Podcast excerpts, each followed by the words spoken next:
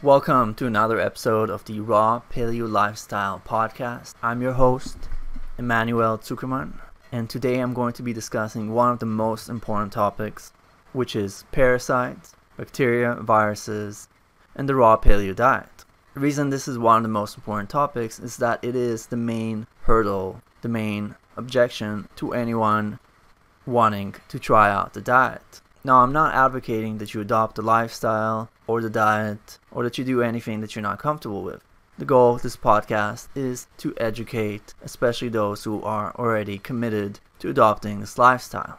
So, with that disclaimer aside, the basic deal is like so. The mainstream understanding is that uncooked food contains in it bacteria, parasites, viruses, other things like that and that by ingesting them or coming in contact with them, you will get a disease or a parasite or become a host to some of these things.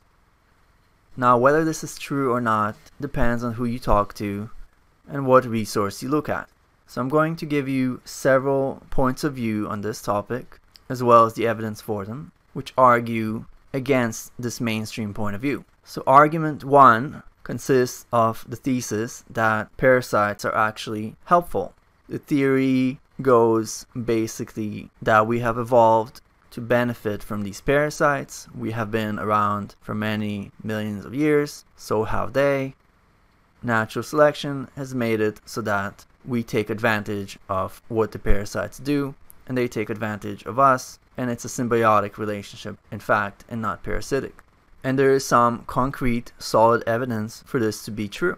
One such evidence is that doctors, in certain cases now, prescribe patients with various intestinal worms to help them alleviate health problems. There is studies out there that show that being infected by a roundworm can help certain women be more fertile. There are other cases where it is said that parasites, usually we're talking here intestinal parasites, reduce symptoms of irritable bowel syndrome.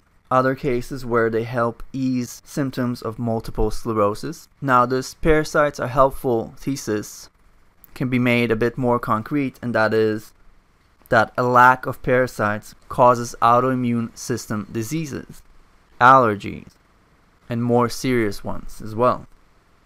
As a consequence, there have been an increasing number of people who will actively do things to get infected. People who will ingest eggs of roundworms, hookworms, whatever it is.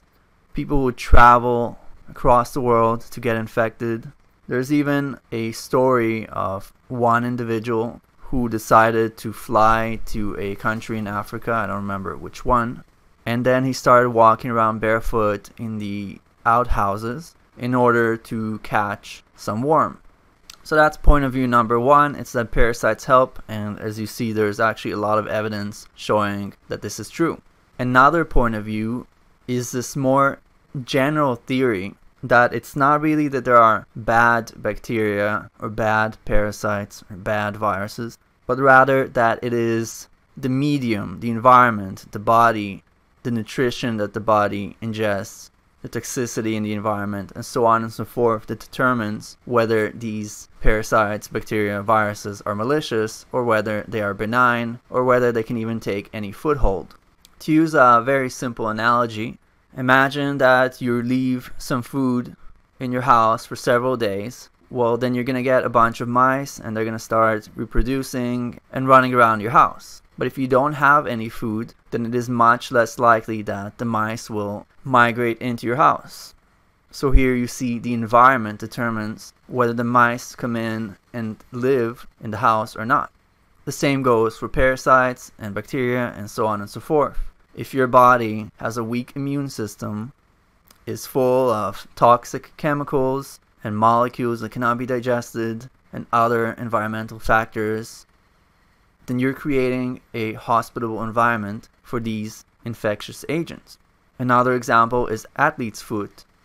When you wear shoes and socks and you sweat in them and you keep your feet in the dark and don't allow any circulation and it's moist and disgusting, then that's a perfect environment for fungi. And that's what happens. A fungus starts growing on your foot. It's because you create an environment that's hospitable and inviting to this parasite. Here's another example that's a combination of point of view one that parasites are helpful and point of view two that it's the environment that matters. Of course, both of these views can be true or false depending on which organism we're talking here. Basically, when people with celiac disease consume gluten, their immune system starts attacking their small intestine. Researchers have injected celiacs with hookworm and once they did that, the celiacs were able to eat gluten, or they're able to eat a medium sized bowl of spaghetti, which is a lot for someone with celiac disease. I can see two ways in which this makes sense. Either the hookworm eats up the gluten or the molecules that are associated with it, and then the celiac's immune system doesn't have to attack your small intestine.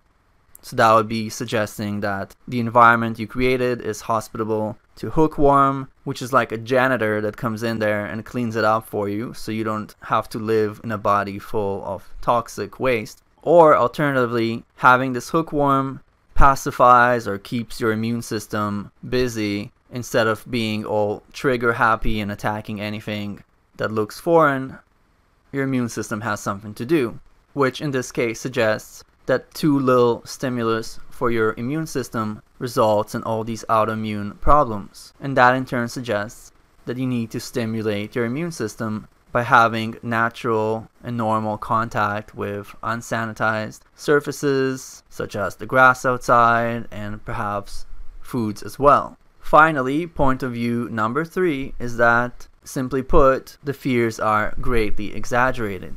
For example, if you look at the labels on frozen meat or eggs and other animal foods, you'd think that leaving these things to thaw for one hour makes them into a biohazard. Eggs must be refrigerated, meats must be thawed at a certain temperature in the refrigerator or something like that. I'd be the last person to know. And if you eat a raw egg, you're gonna get salmonella, and so on and so forth. But plenty of people, myself included, eat several raw eggs each day, unrefrigerated, and are completely fine, no salmonella. So this suggests that the fears are greatly exaggerated. It's possible to add in the caveat that, for instance, if you eat products from healthy animals, then they won't be as dangerous. And that's probably true, but you're not going to see any doctors recommending pasture raised raw eggs anytime soon.